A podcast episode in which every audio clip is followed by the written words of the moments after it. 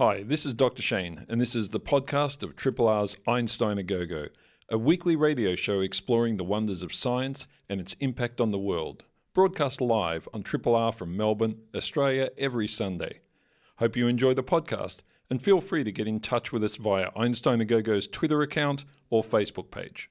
Good morning, everybody, and welcome to another episode of Einstein a Go Go. You are listening to 3 Triple R. We have an hour of science for you today. It is a very special show. I'm Dr. Shane. Online with me is Dr. Jen. Good morning, madam. Good morning, Dr. Shane. You know today is just going to be the best show of the year, don't you? Oh, I expect so. Uh, we have we kicked all the normal crew out this week. We do this once a year. They they obviously put in a pay claim that I rejected. Uh, the volunteers they wanted double of nothing, and I said no. So that's where. yes. You're just so harsh, Shane. I mean, really. yeah, you know. Uh, no, look, it is a it is a special week because um, this week we get to hear from some of your students. Tell us about them. Yeah, so we've got three wonderful students from our Melbourne Uni Science Communication teaching program coming in today.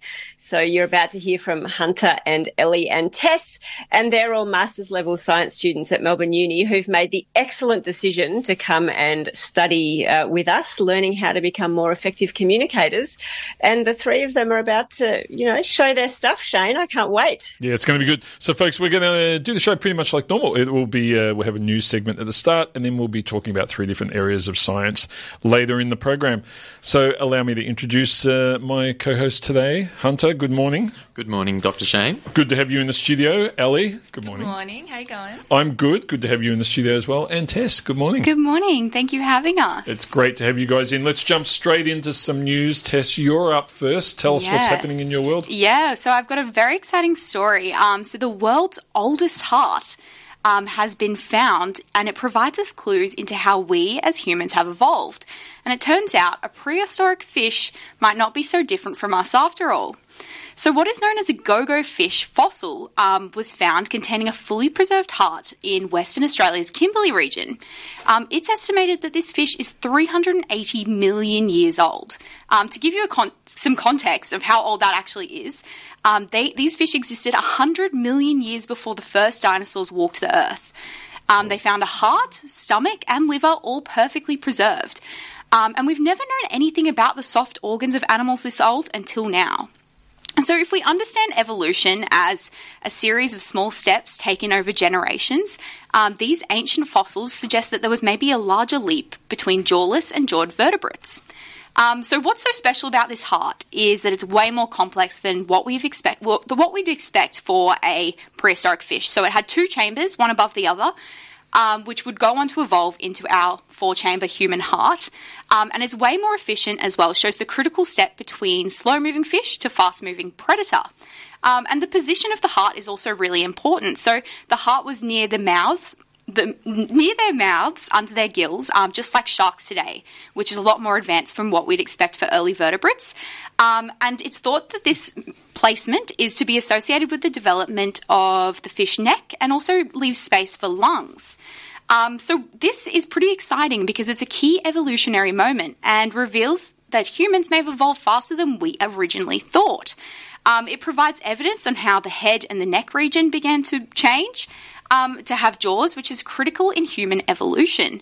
Uh, it shows the body plan that we evolved very early on, um, and we've seen this for the first time with these fossils. It's very cool. Wow. I always find, you know, the, the amazing thing for me is how they can get that much out of something so old. Mm. Like, you just expect this stuff to have decayed away and. 100%. You know, yeah. Getting, especially soft tissue. Like, soft tissue just doesn't. You don't find soft tissue. Mm. It's, um, it's wild stuff. Yeah, it's pretty crazy. Cool. Thank you, Tess. Uh, over to Hunter. What do you got? Hello. So, there's some feathered fiends infuriating folks in the suburbs of Greater Sydney. The fiends themselves are sulphur crested cockatoos, and they're trying to get into local residents' bins, and the residents are trying to stop them from doing so. So, a team of researchers from Australia and Europe have seen this as an excellent example of a of a paper's worth of a behavioural study, as there's this kind of back and forth in innovation between the different um, between these two species. Uh, you might think that this study was carried out as a whole heap of locals shaking their fists have had it up to here. Uh, at a flock of cack- a flock of cackling cockies uh, with scientists jotting notes or something like that, but it's a bit more complicated than that. So, over four suburbs, they've broken um, the these populations of cockies into 13 clusters, which are targeting particular people's bins. They've divided the deterrence of uh, the, the kind of attempts to deter the cockies into five categories, with one being little to no intervention, and five actually kind of changing the structure of the bin, you know, attaching things to it so that the lid won't open. Some examples of this are some bricks being placed on the lids, uh, which is placed at level three. Some shoes being shoved in the hinges to prevent them from opening, which we've been placed at level five, and just leaving it and you know just getting a bit annoyed is a level one. I A think. small small child on top of the bin. is Yeah, that's level a good five. One. That's a good one too. yeah, Yeah, that might even be pushing six Yeah, yeah, potentially. yeah. Yeah. so so far the cockies are up to level three. They've, they've been placing bins of bricks on the bins, and they just keep on nudging them off with their heads. Oh, that's great. I know. Good the, work. The coolest thing about this, I think, is that this demonstrates a, a particular uh, behaviour called social learning. So, social learning is kind of a, a major constituent of any form of a culture. I suppose you know we socially learn language and what we wear, these sorts of things, and this social learning is occurring on the cockatoo side as well as the human side. So within these clusters, the same humans are performing the same behaviours, and then the cockies are kind of innovating on top of that and they're they're doing it by learning across these two barriers. So it's kind of this cultural arms race, is how it's been described. Um, yeah, and this kind of social networking, we might not think inv- uh, invades into the animal kingdom that much, but this demonstrates that it's not just us. Yeah, I, I think it's a wild ride to the idea that you know you have these different levels of difficulty for the the Yeah. cockies because they are they are you know uh, they're beautiful birds, but they're feral. You know, they really can move some shit around. They're menaces. They're big. I remember being out of the sanctuary once where you can feed them, and you know you can hold these sort of bowls of food, and like eight of them come and land on you. like these are not insignificant creatures, and you think they have they have these big, powerful beaks and claws. You think this thing could really mess me up, and you know the the tour people there are like, yeah, it's okay, it's no problem. I'm thinking, no, this thing could really mess me up if I look at it. So it's not surprising that they're ripping through these bins. I, I, I love that uh, you know they've done it in such a specific way around the various various areas. Why of we love science. science. Yeah, we love science. Ellie, what do you got for us? Perfect. So, um, my story today is can gym gym junkies form Parkinson's disease less? Oh, sorry, slower than the average person. Right. So they've actually found that the symptoms of Parkinson's disease, such as the difficulty moving and and forming and moving muscles, um, can actually come from protein clumps in the brain, and this is because the clumps actually end up killing off dopamine-producing cells in the brain. What's exciting is that they've found this hormone called irisin, which actually reduces the accumulation of these clumps in the brain and can actually lead to improved symptoms for Parkinson's disease patients. So a Boston team saw this and they were like, okay, let's let's do this beyond just a petri dish. Let's see what actually can happen. So they, they tried it in mice. They got a clump of mice, sorry, Chloe, a collection of mice, and they um, injected the mice with a solution which would get these clumps forming in their brain. They left them for two weeks, let the clumps form, and then they injected half of the mice with this, this hormone. And basically, six months later, they found the mice that had this in hormone, they didn't have clumps in their brain, and they were completely fine in terms of their movement. Whereas the mice that didn't have this injection had problems with grip strength and actually were falling down poles. So they weren't faring as well. So this was actually really exciting because this provides some evidence towards a future of protein therapy for Parkinson's disease. This disease is a neurodegenerative disease and can really affect people. 38 people a day are diagnosed with it. Um, so, this future of protein therapy could also be extended out to other neurodegenerative diseases such as Alzheimer's.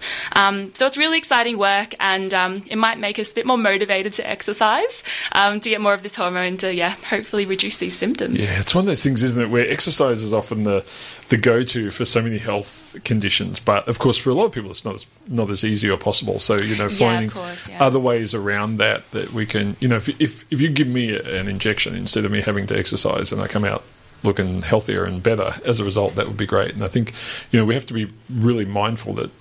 There are so many people, especially when people are really sick. Like the idea of exercise is the last thing Mm. Yeah. on their mind. So there better be, I think, if you can demonstrate a really good, solid outcome Mm. rather than just the sort of normal gaslighting that so many clinicians give of, Of course, yeah. you know, oh, go and exercise, you'll be fine. You know, do some yoga, hydrate, you know, all that Mm. sort of stuff. But if there's something really legitimate there that says, okay, this is what it gets you, Yeah. then I think people are far more likely to. Well, the good thing is they the can like path. They can actually put it into like a solution and inject you. So you technically don't need to do the exercise. You can just get this little solution and you'll be fine. Yeah, I think that's a good option. Um, and this all gets through the blood-brain barrier and somehow yeah, they've Does the formulated that. Yeah, it's, it's actually quite amazing. Um, the, it's they do obviously it's in mice, so um, they would kind of injected it straight into the mice, but it's it might be something which is a really cool future for, for people, especially sufferers of Parkinson's disease. Yeah, sounds good. It's a it's a shocking disease that, um, as you say, affects more people than than we realise. Yeah. So, yeah. All right, folks, we're going to take a break um, from news. We're going to play some important station announcements, and when we come back, we'll be going through some deeper science stories. Starting off with artificial intelligence. You're listening to Einstein a Go Go on Three Triple R. Triple R. Yeah, welcome back, everybody. You are listening to Triple R. It's a science show, Einstein the Go Go, and uh, we have Dr. Jen's science communication students in doing the show with me today, which is a lot of fun. And Tess, you're going to tell us all about artificial intelligence. Mm, that's right. So, firstly, I just wanted to know what do you guys think of when you hear the term artificial intelligence? Do you think of robots, cyborgs, killing machines destined to wreak havoc over the earth? Well, despite what the sci fi movies want you to think, you're not going to have to unleash your inner Arnold to fight off human killing cyborgs. But artificial intelligence isn't just in a futuristic world. In fact, we use it every day. And it's also doing a lot more good than you realise and achieving science goals we never thought possible. So, firstly, let's take a step back. What is artificial intelligence? So, artificial intelligence or AI are machines or computers designed to take in its environment, learn, and then take actions to problem solve. They do this by analysing huge amounts of data um, and trying to identify any patterns. These patterns are then used to make predictions and problem solve. In other words, it allows us to learn things about the world from large amounts of data. Another way to picture this is with chess. So imagine you have watched every chess game in history. Pretty impossible, but you can see these games in such clear detail that you can remember patterns. Now, while you're versing your opponent, you can predict the outcome of every possible move you can make that would lead to winning. Additionally, you can start to pick up patterns in how your opponent plays and make predictions on their next move. This is exactly how AI works, and it's all around us and uses this process of learning. So when you're scrolling on Netflix and it provides you suggestions on what you might want to watch next, or Spotify giving you a Discover Weekly, although it is a nice thought that I like to think that there's someone out there who carefully curates my Discover Weekly playlist based on what I like to listen to, these are examples of computers taking in data, analyzing it, and then using it to predict what you're interested in. You mean a person's not doing that for me? That's I not know, right. it's so I'm sad. Oh, that's it. I'm cancelling my membership. I know it's all computers, and it doesn't stop there either. So I use, um, I've just moved to Melbourne, so I use Google Maps every day without a doubt. Um, and AI is using taking in your data um, and using these puzzles and predictions um, to estimate the best route from A to B. Um, and what's something, what is something I'm really excited about is a new uh, software from Google um, called Google's AlphaFold. Now, Google's AlphaFold was recently able to determine the structure of nearly every known protein. So that's about 200 million proteins from around, around 1 million species. To give you some context, um, before this, we only knew the structure of about 190,000 proteins. So, what's so cool about this is that proteins power every single biological process. Um, if you imagine genes as the instructions, proteins are the building blocks. So, knowing the structure and shape of every protein um, means we can determine the function as well. And this is exactly how we design drugs. So, to, to design medicine, we need to know how the protein functions. So, if you have a headache and you take Panadol, the medicine binds to the protein, modifies its function.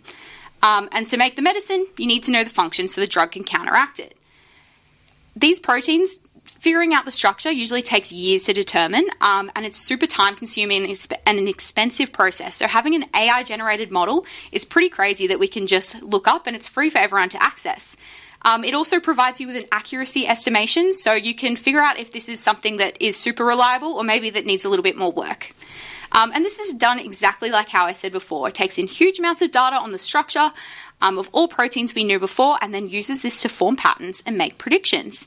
And as new mu- information becomes available, the database just becomes more accurate. Um, and it could, this information can change the way we treat diseases and develop drugs. Um, another one I'm really excited about that came up was AI used to decode words and sentences based off brain activity. Um, so it was able to use the brain activity of people and what it looks like when they heard and said words. Using this, they were then able to form almost like a key or a code um, to decode brain activity and what they think that you're hearing or saying. Um, this is especially useful for people who can't communicate through speech um, or are in comas or locked in vegetative states. Um, so that's something that's really cool, I think, personally. But um, yeah. Yeah. Yeah, absolutely. I think that's a big puzzle in the neuroscience game, right? Is Mm. we can apply a stimulus and record, but going the other way based on some kind of brain activity and attributing it to a particular stimulus is, is, is quite difficult. Yeah, for sure. Yeah, um, there was a, a comment made that um, the ability to communicate should be a human right. So for people who are naturally, or who not naturally, but in a state where they can't verbally communicate, it's amazing that they're able to create technology which which enables this because they can express their needs. They can be Yeah, for um, express happiness, and yeah, it's so important. It's, it's funny when uh, the earlier example you gave around, um, you know, drugs and proteins and so forth, I think mm-hmm. is really fascinating because one of the things that we don't think about is how many drugs are sitting on shelves have gone a certain way through the development phase, but then for whatever reason um, were were dumped, and mm. and you know sometimes billions of dollars of investment gone into them, and they only helped. 17% of the people that they mm. were used on. But if you could work out you know who the 17% were of course then all of a sudden those drugs might be you know incredibly effective but we we it's very hard to do that Mm. and so you know the more the more we can understand that structure and, Yeah. and being able to map that and then map it to our genome and and so forth the- Mm-hmm. Yeah, it's pretty crazy. And although um, there are still a lot of things to consider with AI, it's not perfect because obviously in life, not everything can be described down to patterns um, because things just happen sometimes. So there are a few things we need to consider um, and not treat it as the be all and end all um, because there still is a little governance on AI development. Um, we need to be careful around informed consent of our data, as well as um, algorithmic fairness and biases, um, which can occur. So computers aren't biased, but sometimes the people developing them can be. So these are a few intricacies that we have to be a little bit careful of.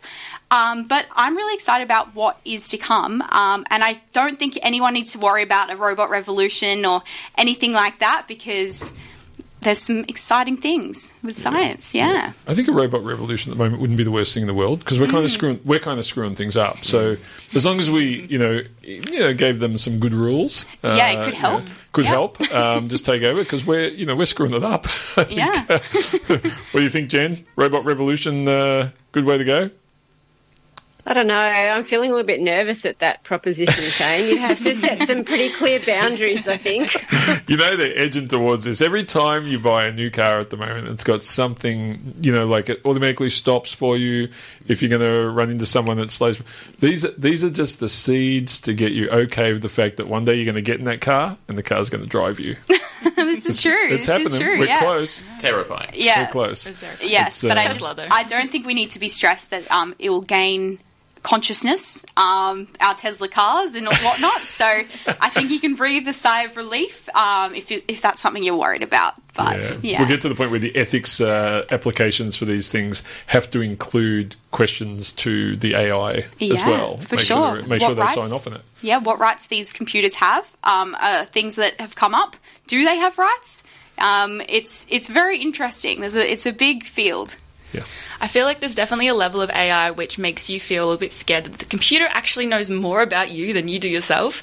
Like for And it example, does. on Spotify, like it can it can show you um, a playlist and you're like, oh my gosh, this is full of songs that I actually really love. How does it know me this way? It's it's almost a bit scary. It's exciting, but yeah, there's definitely a level of like, hmm, Yeah. yeah, about this. We put a lot more data out there than we realize, I think. Um, but it's not listening to you. If it's if you've ever come across the time where you're like, I swear I've never searched that up, but I'm getting ads for it's it's putting da- it's your data and they're making patterns. So yeah, mm. it's you put a lot more out there than you realize. Yeah, and they're just highly specialised at pattern recognition as well. Yeah, you know, exactly. they know those, but particularly musical patterns. They know those patterns very mm-hmm. well. Yeah. Damn it. Uh, I knew that I wanted to hear Xanadu a few weeks back. I don't know how. Just knew it. Just started playing it. It's uh, Shane, I can't believe you just admitted that to your listeners that you're a Xanadu fan. I'm so pleased. We all know the truth now. Can I tell you something funny, interesting? Uh, I went to a, uh, a, a second-hand shop uh, with my wife a few weeks back, and someone had left an original Xanadu soundtrack album for one dollar, and I will say I bought it. What a steal. I, it was a steal, and I, I don't even. I didn't even have a turn play table. I can't even play it. but I thought it was shortly after the death, and I thought, no, that thing cannot sit there with a dollar on it. I'm buying it. I'm going to give it a place of prestige in my home. Uh, with all my laser discs. there we go. All right, folks, we're going to take a break for some uh, music in a second. Uh, Tess, thank you very much for telling us a bit more about AI. Folks, a big reminder that uh, we're still in that period where uh, we call the Radiothon. If you would like to subscribe to Triple R, that would be most helpful to the station because we run on your uh, money as the fuel, and uh, it is, you know, it's basically the majority of what we get. So if you want to keep uh, community radio alive and keep independent science broadcasting alive, get online and subscribe to Triple R if you haven't done so already. And of course, a huge thank you to all the people who have already subscribed over recent weeks. Here's some tunes. Triple R. Welcome back, everybody. You are listening to Einstein a Go Go on 3 Triple R. We are going through some pretty good science this morning. And uh, up next, Hunter, you're going to tell us all about vision health. Absolutely. It's an area that scares Yeah. me. It scares me. It is. It's a scary thing. Yeah. Thank you, Dr. Shane. Uh, so I'd just like everyone to picture picture this, please. It's two days before your birthday, and you go to bed. Nothing amiss. Nothing's wrong. The day before your birthday, you wake up, and suddenly you can't see beyond ten centimeters in front of your eye or in front of yourself. God. Completely random. Completely random. Uh, so this actually happened to my girlfriend last month, um, the day before her birthday as well, just to add insult to injury. Uh, and you know this was quite a profound thing, quite scary for it. So what the kind of issue was was that, she'd become extremely short-sighted quite spontaneously. Uh, went to the hospital, went to the emergency department, was uh, later referred up to the eye and ear hospital up here in East Melbourne. Uh, and once once she'd made it up that way, things kind of started to take a pretty positive turn, and walked away that day with um, with a plan and, and a diagnosis, all that sort of thing. So I went and um, I went and spent a bit of time in the eye and ear ED as well, and being the stinky nerd that I am, I found that all of the technology around there was very, very cool. All these funky cameras, um, all this, all this cool stuff. A lot of specialists walking around. That stuff's really cool. Um, and you know that is all good and well if you live near a local eye and ear hospital. But Yep. what about if you're in a remote area? It's quite a different, quite a different thing. Particularly with you know. If, if the difference between temporary vision loss and permanent vision loss is, you know, six kilometres versus 600 kilometres, mm. or six hours versus six days, how are we providing accessible vision healthcare to people in remote communities? So there, it has been shown that there's a bit of disproportionate um, amount of pre- particularly preventable and treatable loss of vision in remote areas across Australia. Uh, and I just thought I'd talk about a couple of really interesting um, ways that people are improving that access. So, just a little bit of background on the eye. It is this incredible piece of biological machinery, and in particular, I'm going to focus on the retina. So, the retina is full of very busy cells that are constantly receiving visual information, and they are supported by a range of nerves and blood vessels, and there's a lot going on there. There's also a couple of things that can go wrong. So, uh, so there's some uh, particular uh, degeneration that can occur due to leakage of blood vessels or inflammation of blood vessels, which put pressure on those very busy cells and can cause them to stop functioning. And this can be treated and prevented, but can ultimately lead, lead to vision loss if that is not maintained. So the way that uh, specialists will kind of monitor this sort of thing is by taking actually taking an image, just using well, it's not a standard camera, it's a pretty snazzy camera with a lot of moving parts, but they take an image of the retina where they can see this blood, these blood vessels, these nerves, all that sort of thing, and they're able to kind of diagnose based on the state of things in there. So that's all, again all good and well if you've got your local eye and ear hospital very close. But if you're in a remote area, what are they doing to ensure that people are getting this treatment? So um, yeah, the first the first application that I thought I'd talk about was like obviously these machines are quite big. They're about look like they're about thirty kilos or so, and there's a lot. They're quite clunky as well. You know, half as high as I am, and there's is yeah, not necessarily the most portable piece of equipment. So obviously, maybe a handheld device would be a really good way to Hmm. improve access and make sure that people are getting the treatment that they that they should be. It's, I was just going to say, it's amazing. Like, um, as soon as you start putting glass in in machines, they start having very large mass absolutely, because glass is damn heavy. Absolutely. and, And all these things are filled with lenses that you know, like and glass is a really heavy material. Yeah. absolutely, and all made of sta- looks like they're all made of stainless steel. Stainless steel as well. Yeah. Yeah. so it's glass and steel. Like you know, yeah, it could be heavier, I suppose. It could be lead, but you know, it's a yeah. Yep. Uh, so yeah, the, they're, what they're kind of sh- a couple of research um, studies at the moment have showed that handheld devices, so kind of condensing quite a complex optical setup that uh, from you know a benchtop camera into a handheld camera. And they're showing that these cameras are closing the gap in terms of resolution, image quality, and the kind of uh, diagnostic processes that follow on from these images. So that's very exciting, and as you can imagine, probably a bit more applicable in a remote setting as well. To focus a little bit more on some um, healthcare scenarios in Australia, the Centre of Eye Research Australia has been doing some great research to uh, piggyback on what you've been talking about, Tess, using AI to relieve the kind of diagnostic burden of uh, from ophthalmologists and specialists. So, like I said, a lot of these kinds of preventable and treatable blindness um, issues require pretty regular screening. You know, once every six months, once every twelve months. Uh, but accessing big towns and you know having a specialist to actually talk to is not necessarily something that you can access all the time in a remote area. So this is a completely offline artificial intelligence network. It's, in particular, it's called a convolutional neural network. You feed in the two images of uh, the person's retinas, and they spit out in the moment uh, a kind of diagnosis and some recommended treatment. So this has been trained on a couple hundred thousand um, retinal images that have been taken prior, with uh, known diagnostic processes afterwards, and they're it's converging quite well as well. It's actually ophthalmologists are checking them, and they're doing really, really well. So it's an offline thing, gives people an instantaneous, well, basically instantaneous uh, diagnosis, and yeah, that's a it's a really cool thing. Yeah, I think that's that's one of those things where it, it's good to hear that the ophthalmologists are on board because I, I remember a few years back there was a similar program with regards to um, potential skin cancers, and that was trialed an AI software system again trained on two hundred thousand images of you know various um, you know, dermatological issues with skin. And one of the first things that came out in the media around it was that you know all the dermatologists were annoyed, you know, and, and because it had similar um, selectivity to what dermatologists said, about ninety-seven percent success rate. But I remember thinking about it, and I thought, well, if if instead of me seeing twelve people a day and only one of them is what I really need to see, because the other eleven have just you know got a freckle or whatever.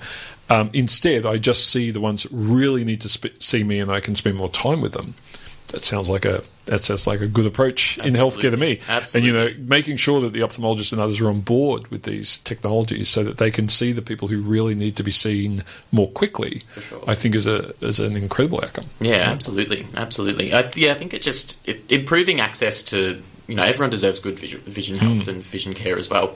Um, I need to get my eyes t- tested every now and then as well because I work in a lab with lasers. Yep. Um, and I would hate to think that I copped a laser in the a laser in the eye without knowing it or something like that. So yeah, it's definitely important to to get your get your vision checked as well.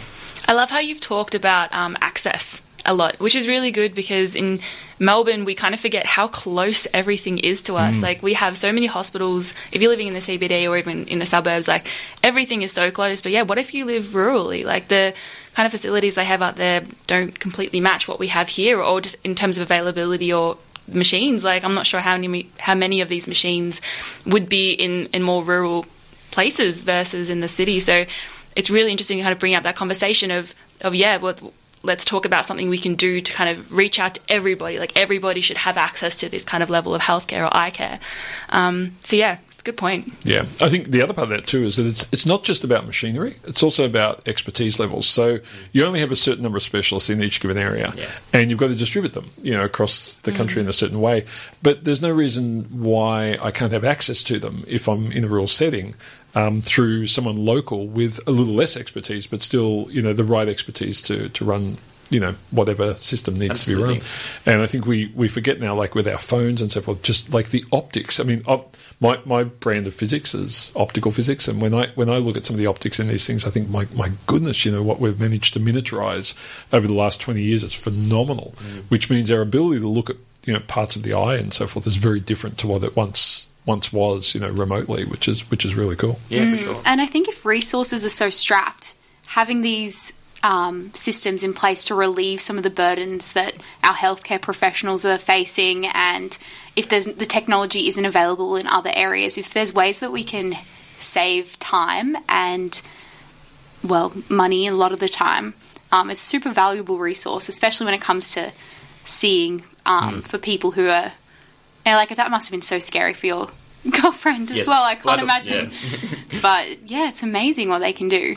By the way, to wrap that up, um, she's fine. it's all it's all been resolved. It's all it's okay. It was about a week of um, very big pupils and um, pretty poor vision, but it's it has come good. Yeah. Do you know one thing I tell for, for anyone out there who's ever had one of those tests where they dilate your pupils um, and you are walking back to your car or whatever, you know, I've found the number of white cars becomes a very important statistic to you. Because, So strange. because you, everything is so bright and when a white car goes past it's like you are looking at the sun. And I, I've always said whenever that whenever I had that test done it, it is like where did all these white cars come from? Why are there so many white cars? Where are all the black cars? Um, but they just seem to be everywhere. It, it's fascinating though. One of the things I, I just um, want people out there listening to think about is which parts of the body we can look at um, externally, so without you going in, and see our vascular system. And the only part is the eye. Um, and we can look into the eye and see in real time our our you know circulatory system, and it's potentially you know a, a, part of our body that can be used for diagnosis of other problems, not eye problems, but other problems um, into the future. And I think um, that that to me is fascinating. Yeah, it's the, it's the one part of the body. You can't do it in the mouth, you can't do it in any other orifice, but you can you know you can look through the pupil and see the vascular system of the body, which is just wild. and the central nervous system, And the well. central nervous Yeah, system, You know, too. it's a window into the brain. Yeah, which is which is really cool. So the eye, uh, you know, for all the, there's a whole lot of optometrists. Dr. Lauren's probably listening, going, "Yeah, I knew that." Yeah, but um, all, all, you know, for all the optics people out there and all the eye expert people, it's like this is really big stuff, and and I can imagine in the future we're going to use it much more in terms of diagnostics for other illnesses as well, because so many illnesses affect the way our eyes operate and so forth. So yeah, thank you, Hunter. Great stuff. Uh, we're going to take a short break, folks, for some important station announcements, and we'll be back in a moment. Ellie's going to talk all about processed food. Mm. Triple R. Uh, we're back, folks. Uh, you're listening to Einstein the Gogo. I'm Dr. Shane. In the studio with us uh, is Ellie. She is going to be telling us all about processed foods. I don't eat any processed foods, Ellie. Never. Nothing. Oh my gosh. No, well, then just- you were definitely in the minority of Australians. I think it's impossible, right? It's impossible. Yes. Um, well, yes, let's talk about some food. So, when I say the term processed food, what does everyone think of? Packaged food and uh, long life. Long life food. Sweets, save chips, that kind of thing. That's what I'm thinking of. Yeah. Questionable burger patties, potentially. Interesting. Okay, yeah. Everyone's got a different idea of the, the term, so let's just kind of dive into this. So, I've been hearing a lot of generic advice of, of let's have a look at what's on the back of our cartons, on the back of our packets, um, just to be a bit more aware of what we're putting into our body. So, I was making myself a coffee one day and it was taking its time on the stove, so I was like, okay, well, I've got my oat milk here. Let's turn it around, let's see what's on the ingredients. Turns out it was only about 10% oats. And there was about six other ingredients, and I had no idea what they were. Um, and that kind of shocked me. And I was like, oh, wouldn't you kind of know if a, a food was processed or kind of what is in it, and it be more obvious than just kind of being hidden away on that ingredient list? Um, but then, if you think about it, if you went around the shopping market and there was um, food that had this is processed or ultra processed, you are not going to buy it. Yep. It is it is definitely has a negative connotation to it. So, I thought I wanted to take a deeper dive into it. I wanted to know what processed was and and why there's so many ingredients in some of our our things. So when I had a look into it, the definition of, of processed food is, is just altering our food either chemically, physically, or biologically. So a team from the University of Sao Paulo in Brazil have created a classification system to try and kind of clear up some of the confusion around this term processed. So, if we use an example of a tomato, we've got a tomato that we would cut up and pop in a salad. We're technically processing it as we are physically changing it from a big circle to like little cubes and popping that in our salad. So, we're just chopping and fragmenting it. That's technically minimally processed or unprocessed generally.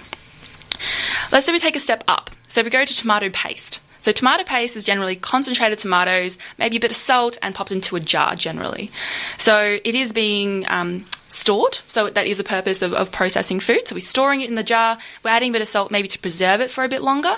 Um, and and that's kind of a level of it would be considered processed food, but it may not be something that you think of when I mm. when I ask you processed. You're kind of thinking more of the higher levels of process, and I'll get that to yeah. that in a second. It's the sort of thing your grandmother would do. Yeah, yeah. yeah. Makes it okay, right? I mean, you know, yeah, that's what my grandmother used to yeah, do. Thanks, for yeah, mm. Even even sugar can be used to preserve foods as well, like in, in jams. It's, it's been used to preserve fruit for quite a while. And people used to salt meat like extensively to stop it going off before there was refrigeration. Mm. Mm. Yeah, so to preserve food, it, it's it's something that we do. Yep. Um, there is a, a level of, of, processing which is um, more of our they say culinary or, or, cooking ingredients. So things like salt or oils. And these are processed, but they're processed to a very small amount. So, for example, cold pressed olive oil, they just basically grind up some of these olives, they press it, and there's oil. And so it's, it's basically changing the shape and also pressing the olives is going to get you this olive oil. So it's not super processed, but you're basically trying to extracting this oil. Mm. Or with salt, you might be drying the salt to kind of get those salt crystals. Um, but yeah, these are things that are going to be used in your kitchen. These kind of ingredients are generally quite common. Yep. And we don't we don't think of those as processed when we no, talk we about really them. don't. Yeah, yeah, yeah. Mm. even though it's got a mechanical processing in a sense of some of it. Yeah, yeah. Mm. It, it's I think with this kind of category of, of the cooking ingredients, it's it's things that you would you would be able to recognise. Yeah. Um, but not so much in the next category. So the last category is is something called ultra processed foods. So this is kind of um, in the tomato example, tomato sauce. So this is where you'd probably add chemicals in order to kind of break down tomatoes to a different level. You'd add a lot of different ingredients. Um, so, yeah, we've definitely entered into kind of like a different level of processed. So, I have another question to throw out to you guys. When I say ultra processed now, what do you think? Is it the same things as before? Hmm. Mm. And see, i have been uh, brainwashed by the industry, and when I hear ultra, I want to say good you know, because that's you know when we you know ultra fine, ultra refined, you yeah. know, so that's good. Um, but ultra processed sounds like all the goodness has been taken out of it, mm. in a sense, like that. Yeah, that's yeah. Well, it is interesting. It's it's ultra is basically very processed food. So this is where the food is most likely going to be in plastic packaging versus yep. maybe the jar, like I mentioned earlier, for just a normally processed food, um, and usually goes through all different processes through industrial machines, you use industrial ingredients.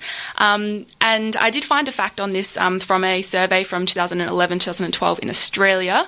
Um, it actually makes up processed food, sorry, ultra processed food, makes up 42% of our diet. Whoa. 42%. Mm. Is this is, bad? It's. I'm really trying to yeah, it, it's really hard to gauge because some things are ultra processed. It just means lots of ingredients and lots mm. of processing. Mm. Um, the thing is, majority of the food can come out as um, nutritionally unbalanced. Right. And it can also cause us to overeat this food. Right. So that's kind of where maybe it can kind of turn into into looking at health and, and what implications it has on our health. So when we're talking about processing, we kind of we can have a look at it in terms of the goal. So, are we trying to store it, like we said with the salt, yep. or are we trying to make it taste better? And that's where the ultra processed food kind of comes in a bit more with with a lot of the artificial flavorings or additives or bits and pieces, which can kind of make something very Moorish, like you just kind of chips. You want to keep eating it because it just tastes so good. Um, or we, yeah, we're trying to preserve it.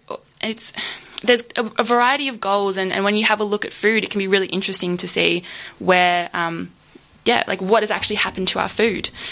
But let's flip it on the other side. There mm. is preserving, which can be quite safe and, and, can make food edible.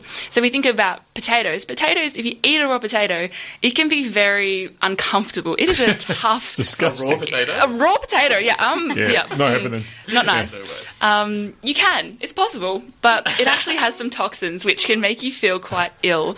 So basically, it is. It, it's just, it's, yeah. I mean, you know, like uh, even even um, Matt Damon was cooking them. I think in The Martian, wasn't he? Was he cooking them at the end when he was growing his potatoes in his own stuff. I do not remember that. I think he was cooking at the end. Yeah, yeah. That's Very loose term of stuff, but anyway. um, yeah, so when we cook a potato, so we were to, to put in some water or to steam it, um, it actually neutralizes these toxins. So it's much easier for our body to digest and much easier on the jaw when we're trying to chew it. So um, this can happen to our water as well. So we actually do add a bit of chlorine into our water in order to kill all those little nasty Yep. bugs, which can make us sick. Um, and same thing with um, like pasteurization of milk. So we can um, kind of heat the milk up to kind of get rid of all the nasty bugs, which can make people quite sick. So there's levels of processing which are, are almost needed by society in order to make things safer for us to eat. But then there's other levels such as all the flavorings, which which hmm. might be a little bit more questionable. Hmm. Do you? Is there any form of ultra processing that we would maybe do in our kitchen? Are there any examples, or is it more kind of beyond? Is it beyond that sort of level? Um, it's really interesting. We would most likely add ultra processed things to our current meal. So we, um, for example, some spices can be ultra processed, and we wouldn't realize.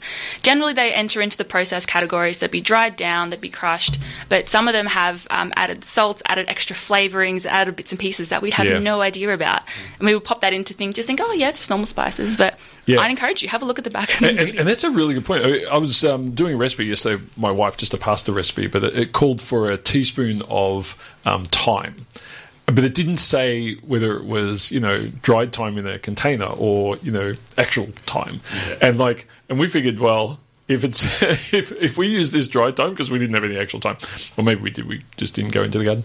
Um, like it would be like so soapy and disgusting. Like if you put that much dried stuff in, because there's there's so many other components in in in that particular sort of container. Yeah. and we don't think about that um, very often. We should almost get Cam in. Cam's waiting to do eat it in about ten minutes. You know, he he, he knows all about this. But um, when when we think about some of these things, the, the, the processing stuff that really gets me is when there is a food flavoring number, and it doesn't matter where you find that, it always tastes the same. You know what I mean? Like if you have a you know banana flavored paddle pop versus a banana big M versus it, like Yeah. and it's like exactly the same taste. Like that freaks that freaks me out. Number four fifty six. Yeah, just like 455. Mama used to yeah, yeah, like, yeah. and it's exactly that taste everywhere. So. yeah. And that banana flavour as well. I've never had a banana that tastes like that. So who decided out there that this is what they were going to make banana taste like? I feel like that was just someone, who knows, doing something and decided, yeah, this will do. This'll and do. it's stuck. Yeah, it's cool stuff. And I think the, the thing is, though, cognitively, we associate a certain taste with a certain flavour. So, for example, I, I don't particularly like chocolate cake, but I like chocolate. Mm. And my argument is chocolate cake doesn't usually, you know, unless you get really good quality stuff, it doesn't taste like chocolate. You know, so Sure. yeah, and there's a you know there's a different flavouring there. There's definitely different flavoring, um, and a lot of the flavors I think that is added into things we would not recognize on the ingredient list either. They are numbers. There are so many numbers, and you do you have to like, oh, I wonder what's 450. Let's just chuck it into Google, and Yeah. you're like, oh, now I am educated about what a number means on the back of a packet. Like it's, I think if you're if you're looking at a, at a, a, a food and you're kind of like wondering if it's ultra processed. If there's numbers on the ingredients list, that's probably a good indication. Yeah, yeah. I, I find too the other one is around expiry dates. So you, you if you have a, I remember once getting on a, a certain plane um, that flies in Australia. I won't name them, and I I bought a muffin. And it was so that you know I was there in January, say, and the expiry date of this piece of cake was like October, and I thought, what Oh, is in this? Like, Yeah. and of course there are a lot of processed materials in there, and a lot of preservatives, like extensive preservatives. And I think I, I didn't. I thought, what what is my body doing um, when it when these things hit it, and does my body know how to sort of triage those and and get rid of them in the right way? And I think we see this with some of the artificial sweeteners, where they can. My understanding is that they can confuse your pancreas. Um, into sort of turning some things on that normally should be turned on when you eat sugar, but not others. You know, and and it, the whole thing is very complicated because they sort of um, you know that our bodies aren't used to these materials, and we don't know how to how to react to that. So Yeah. and they kind of trick your body to thinking they're certain materials and then they're not. And it's it's a it's a really interesting area, and um, uh, nutritional science is definitely having a look at all these things because more and more of these ultra processed foods or processed foods or all of these different ingredients are being pumped into our system and on our supermarkets. And you're like, well, what's the impact of all these things? This is really interesting. Yeah. Um, but also, how are they doing it? Like the technology we were saying with AI earlier, it's um, amazing at times, and and it's developing at such a fast rate. So yeah, it, it's definitely worth having a think about. Yeah. When you're talking about expiry, maybe think of a, um, a multigrain wrap that I had the other day, um, and I was like, oh, it's the last one in the packet, and I was like, wait, I think I bought this packet three weeks ago. And it was as fresh as the day I'd opened it.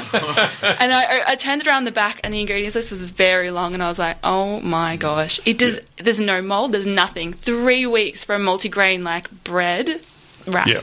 Wow. Yeah. There we go. I wonder what they smell like. Those individual numbered kind of additives, like, like, 'cause, you know, I, it does kind of trick you, like in your me- like. There's some kind of thing on your tongue. It's tricking some receptor to be able to elicit a particular taste profile, Yeah. and then that might confuse you downstream as well. But what does it smell like? Yeah. Yeah, well, I mean, some of the additives are actually in there because what they put in there to make it have a specific test texture, for example, Tastes like bad. emulsifiers, Yeah. it's bad. Yeah, so they, Yeah. they add in Offset. these flavors. Yeah. Mm, Yeah. exactly. So it's like Jenga. Yeah. Well, uh, I think on- that note, uh, everyone's trying their, their, their breakfast, brunch, breakfast, lunch, whichever whichever you're up to, folks. It is Sunday morning, so don't feel any guilt if you've just hit breakfast. But um, I think it's good for us to take, take note of what's in our foods. And I think you're right. The more numbers, the more you probably want to have a think about that. And um, you don't see numbers written on a pineapple. Everyone listens to the show know I, I love pineapples, but you know, uh, there's no numbers on a pineapple, folks. Get in there. Be good for your throat. Uh, we're going to take a very short break, and we'll come back with a little bit no- more news for you. You're listening to Einstein and Gogo. Triple R. Yeah, we've got about four minutes to go. Five if you count the last minute. But uh, Hunty, another piece of news from you. Yeah, let's drag it out. Let's drag it out. well, I, I thought that something that just popped up for me recently is that the lo- latest uh, install of the Ig Nobel Prize Oh, has yeah. come out. What's for that? Uh, those who don't know, they're awarded at around the same time that the uh, classic Nobel Prize is awarded, but it's for science that makes you laugh and then think. Hmm. So there's this kind of element of Yeah, Wow, Pe- people is- often get hurt in these experiments. yeah, absolutely. Uh, I think it kind of. I feel like I've got a little bit of a theme here as well. These cockies invading people's bins Oh, yeah. and now into the um, Ig Nobel Prize as well. Uh, one of the I, one of the ones that stuck out for me was a uh, group of researchers who used a kind of application of mathematics called complex systems, analysed this to show that the most it's not the most talented people, but the luckiest people who are the most successful. Interesting. Yes. So they performed a simulation wherein uh, there were a number of agents or individuals, as they described them, and there were three things that could happen to them. Either nothing could happen to them, they could get lucky, in which case they doubled their current wealth, or they could get unlucky, in which case they halved their current wealth. Uh, and their studies, even on, in their kind of most simplified of examples, reinforced the uh, 80 20 kind of wealth uh, separation that we see in the world around us today. Wow. Uh, to, again, that 80 20 split is that 80% of the world's wealth is owned by the, or the world's capital is held by 20% of the population, and 20% of the wealth is held by the other 80% of the population. Uh, and yeah, even in just a simple, I think it was over a 40 year period, so like, you know, a working kind of period, with people having an event of either luck or unluck every six months. Yeah, reinforced this, just a very simple model, just to show that the luckiest people are the most successful. Yeah, I'm unlucky. a little bit of luck here and there, but you know, I'm not driving around in a Rolls. Yeah. Net neutral. Get some four leaf clovers, just pile them up. You'll see me just walking through fields searching, and they just don't come up. Yeah. Absolutely. There was another very fun one. Uh, in the, there was a study to check out whether or why ducklings swim in formation. And it utilised another kind of field of mathematics, fluid uh, I was going to say it's a jet stream. You know, they're just Yeah. tucking in behind each other to share the love. I know, but just like this is the kind of this is the kind of science I love personally. It's just great. It's Yeah, really it always makes you ask who funded that. the right kind of people. Uh, very good. Well, I think the, the Ig Nobels are one that we, we keep an eye on. We might talk about those more in subsequent weeks if we uh, get time, but they are uh, fascinating. Hunter, thanks so much for your contributions to the show today. Thank you, Dr. Shane. Thank, Ellie? and thank you, Tess and Ellie, as well. Ellie, great having you on the show as well. Thank you very much. Thank you, Dr. Shane. And Tess, Thank you. it's been a while since we heard your voice because you went first of everything, but uh, great having you on the show and, Great and to hearing be from you Lots as well. fun. Dr. Jen, did they pass? Do you give them a pass grade? How does it work? Uh, flying colours, Shane. I'm I'm wrapped. You and I are both very passionate about scientists learning how to communicate about science well, and I think these three have just demonstrated that you know science is everywhere and something that we all should think more about, and you know it's relevant to us all. So no, I'm thrilled. I give them all you know extra gold stars. Excellent. Yay. Thanks, Jen. Thanks. Thank you so much for the, the whole course, Jen, as well. It's been excellent. Yeah, now look, folks, uh, this is the one year where we uh, we put uh, some of Jen's students on display for you, and we hope you've in, enjoyed the show. I think it's important to for everyone to note that science communication is a field in itself, and it's not something that we all just uh, absorb along the way. And one of the reasons why we have so many problems with science being used effectively in society is because we don't pay enough attention to the way we educate people in science communication. So, thanks, Jen, for your tireless efforts. I know uh, you know you work very long hours with these programs, but it is appreciated. Thanks so much. Well, Shane, thanks so much for letting us on the show because it's your baby, and every year for many years now, you've invited uh, our students on. So thank you. No problem at all. Gives me a week off. Uh, yeah, there's looking behind the curtain there, folks. We're going to have to hand over to the team from Eat It. I can see Cam in there is very excited. Uh, one of my favourite shows on the Triple R grid. Have a great Sunday, folks. Remember, science is everywhere, and we will chat to you again next week. Hi, this is Dr. Shane. Thanks for listening to the podcast of Triple R's Einstein a Gogo, a weekly radio show exploring the wonders of science and its impact on the world. Broadcast live on Triple R from Melbourne, Australia, every Sunday. Hope you enjoyed the podcast and feel free to get in touch with us via Einstein Go's Twitter account or Facebook page.